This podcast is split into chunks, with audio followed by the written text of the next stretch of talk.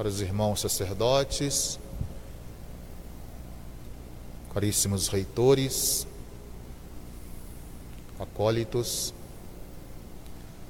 bom povo de Deus aqui presente, onde nós expressamos nossa alegria de retornarmos às nossas ordenações com a presença do povo. O que muito nos fortalece também no nosso itinerário vocacional e ministerial. Saúdo também aqueles que nos acompanham pelas mídias sociais. De modo particular, que a graça desse sacramento venha confortar e consolar aqueles que jazem nos leitos de suas casas e hospitais. Graças a Deus, estamos findando o deserto pandêmico que nos levou a uma reclusão, mas ao mesmo tempo uma forte experiência de Deus. Esse mesmo Deus que, na sua prodigalidade, não permitiu que faltasse vocações e também ministros que pudessem fortalecer esse campo da espiritualidade, estreitando ainda mais como instrumentos de Deus no meio do povo, essa forte experiência com o seu filho Jesus, sobretudo na meditação da palavra e no acompanhamento dos sacramentos.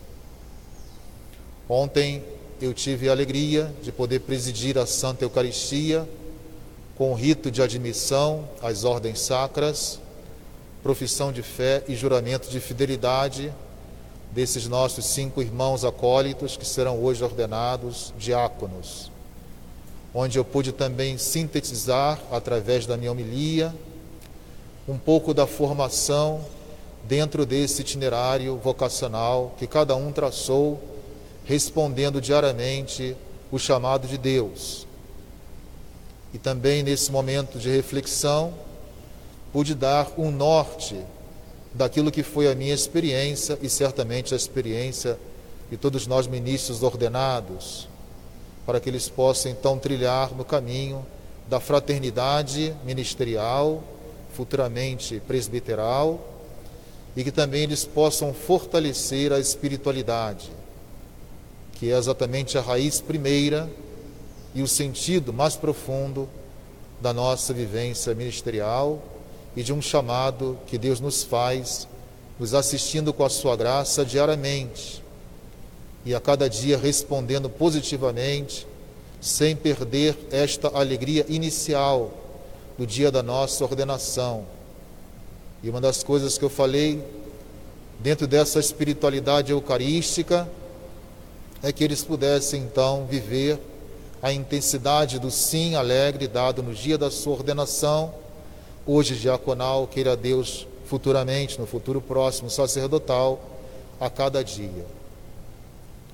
Mas, voltando-nos para a riqueza e a beleza da liturgia da palavra de hoje, alguns já me pediram, inclusive, essa reflexão, que eu penso sempre à luz da palavra de Deus, que eles mesmos escolhem, e ao mesmo tempo deixar alguma coisa que possa ficar registrado e, sobretudo, naqueles momentos mais prementes e até mesmo delicados da nossa vida ministerial, que também, como qualquer outra vocação, ela sofre também de altos e baixos, e nesses momentos de desânimo que possa bater na vida de cada um deles, eles possam recorrer àquilo que o próprio Espírito Santo quis transmitir a eles através da palavra de Deus e, como vos falei também, da nossa experiência como pastor que o próprio Cristo quis colocar à frente desta igreja particular. O fragmento que nós ouvimos do Santo Evangelho de hoje, do vigésimo capítulo de Mateus, trata da resposta de Jesus à mãe dos filhos de Zebedeu, que pede um lugar de destaque para seus filhos. Tal fato gera então uma discussão na comunidade dos apóstolos. Aqui destaco a importância, o significado e a riqueza desse texto, no contexto de qualquer ordenação, seja diaconal, que também sacerdotal e até mesmo episcopal. A vaidade e a busca da glória humana por parte dos dois discípulos denota uma preocupação com os primeiros lugares no reino futuro de Cristo. Nem Jesus e nem os demais discípulos ficaram inertes frente ao projeto ambicioso dos dois discípulos.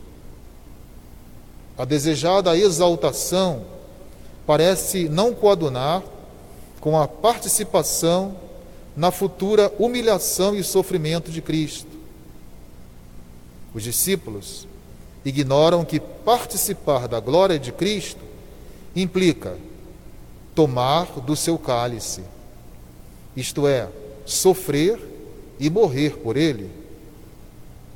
A resposta de Jesus não serviu somente para os dois apóstolos, mas para os demais apóstolos e para nós também.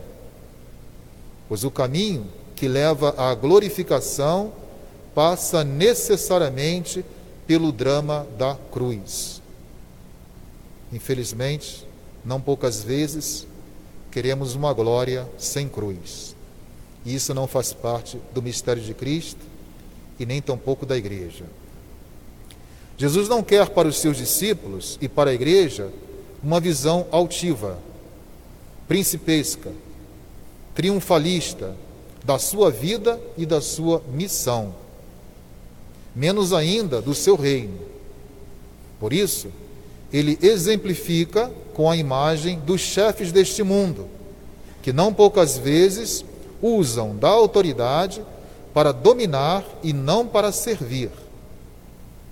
A autoridade para Jesus e para a igreja é serviço humilde. É isto que qualifica qualquer ministério exercido na igreja.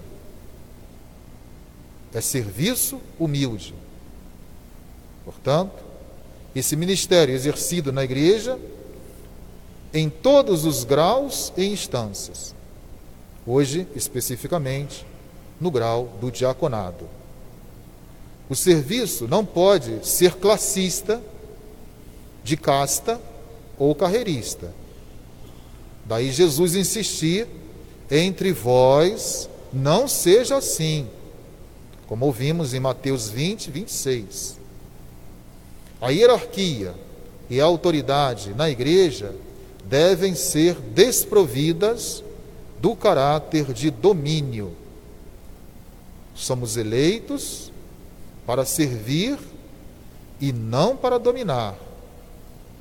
E o melhor exemplo disto é o próprio Jesus, que se doa por todos, pois ele não veio para ser servido, mas para servir e oferecer a sua vida pela salvação de todos.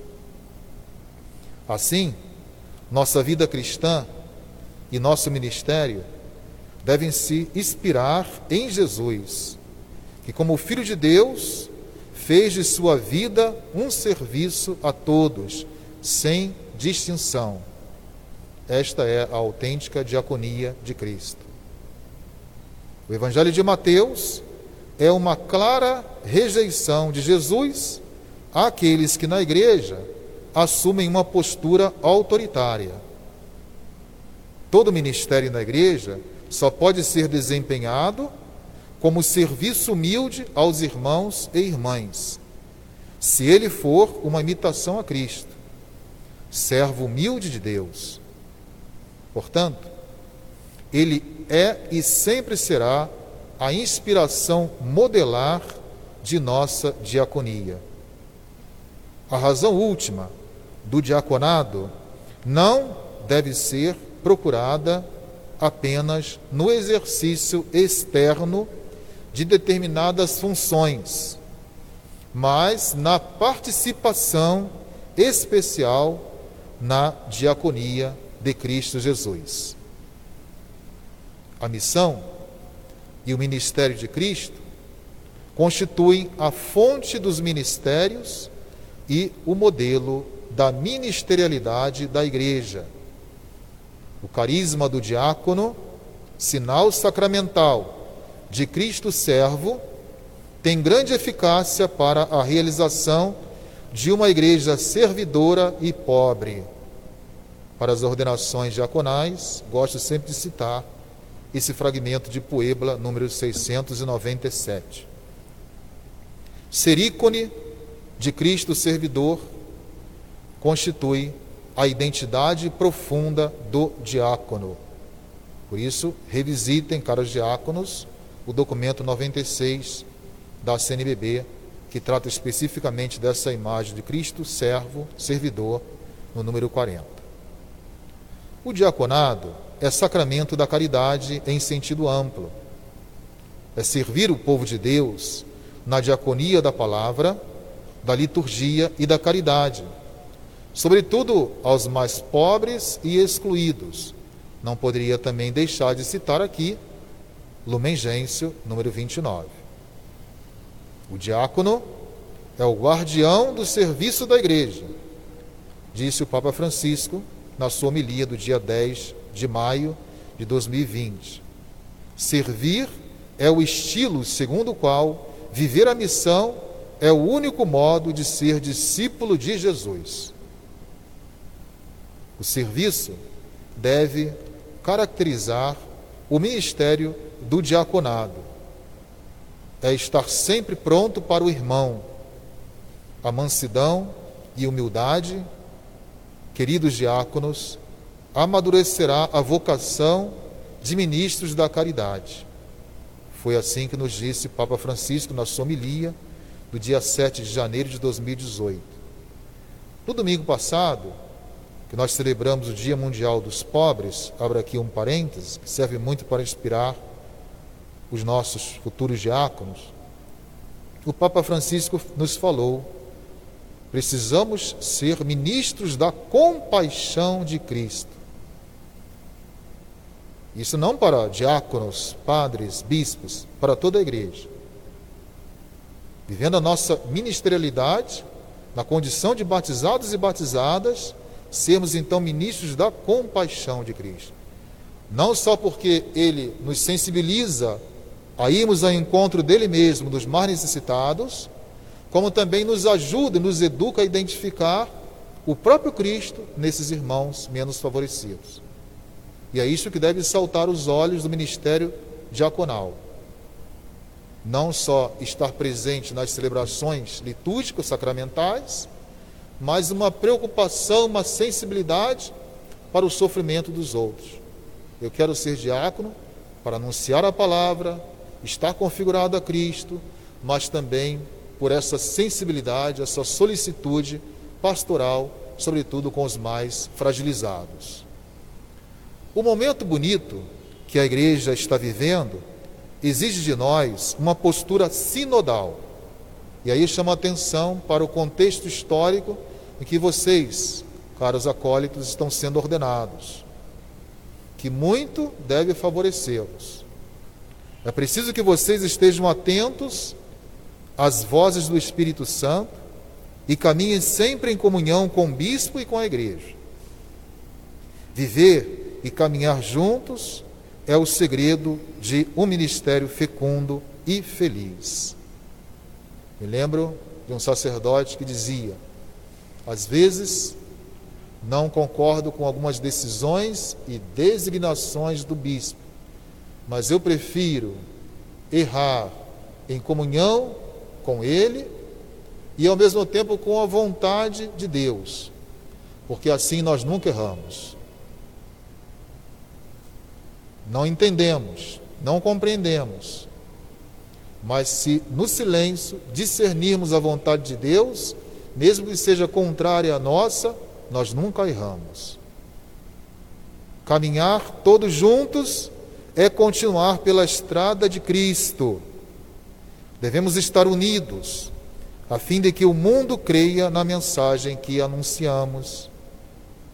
Se disputamos cargos entre nós, vivemos um litígio, nos falta a fraternidade diaconal, sacerdotal, episcopal, laical, aquilo que nós anunciamos não é digno de credibilidade nem para a igreja e menos ainda para o mundo. Então não seremos sinais de Cristo para ninguém. Devemos estar unidos a fim de que o mundo creia na mensagem que anunciamos. É tempo, portanto, queridos acólitos, de escutar e incentivar o protagonismo dos leigos, sem deixar, portanto, o nosso profetismo de lado. Uma coisa não exclui a outra. O clericalismo, ontem estava meditando, esta frase é exatamente minha, né? Ipsíssima verba petri, ou seja, do Dom Pedro mesmo, meditando os textos, né? E algumas falas que tenho lido sobre essa sinodalidade. Me veio ontem por inspiração esta frase que coloquei em destaque, que depois vou passar a homilia escrita para cada um deles. O clericalismo não cabe mais na gramática ministerial da igreja. Precisamos praticar sempre as virtudes da acolhida, da escuta, da paciência e do diálogo com todos do povo de Deus e da sociedade como um todo. Que vocês sejam diáconos, não do triunfalismo e da autorreferencialidade, mas da igreja que sai e se faz peregrina e samaritana de todos. Quebrem as barreiras que impedem a unidade. Construamos a unidade e a comunhão entre nós. E aqui gostaria de concluir com o discurso do Papa Francisco em 17 de outubro de 2015, que muito nos inspira e motiva também na nossa caminhada. O mundo em que vivemos e que somos chamados a amar e servir, aí o sentido do serviço, mesmo nas suas contradições, exige da igreja o reforço das sinergias em todas as áreas da missão. Aquilo que o Senhor pede de nós já está já tudo contido na palavra sínodo. É um conceito fácil de exprimir em palavras, mas não é assim fácil pô-lo em prática. Que a Virgem do Carmo e seu castíssimo esposo São José abençoem o ministério diaconal de cada um de vocês. Louvado seja nosso Senhor Jesus Cristo.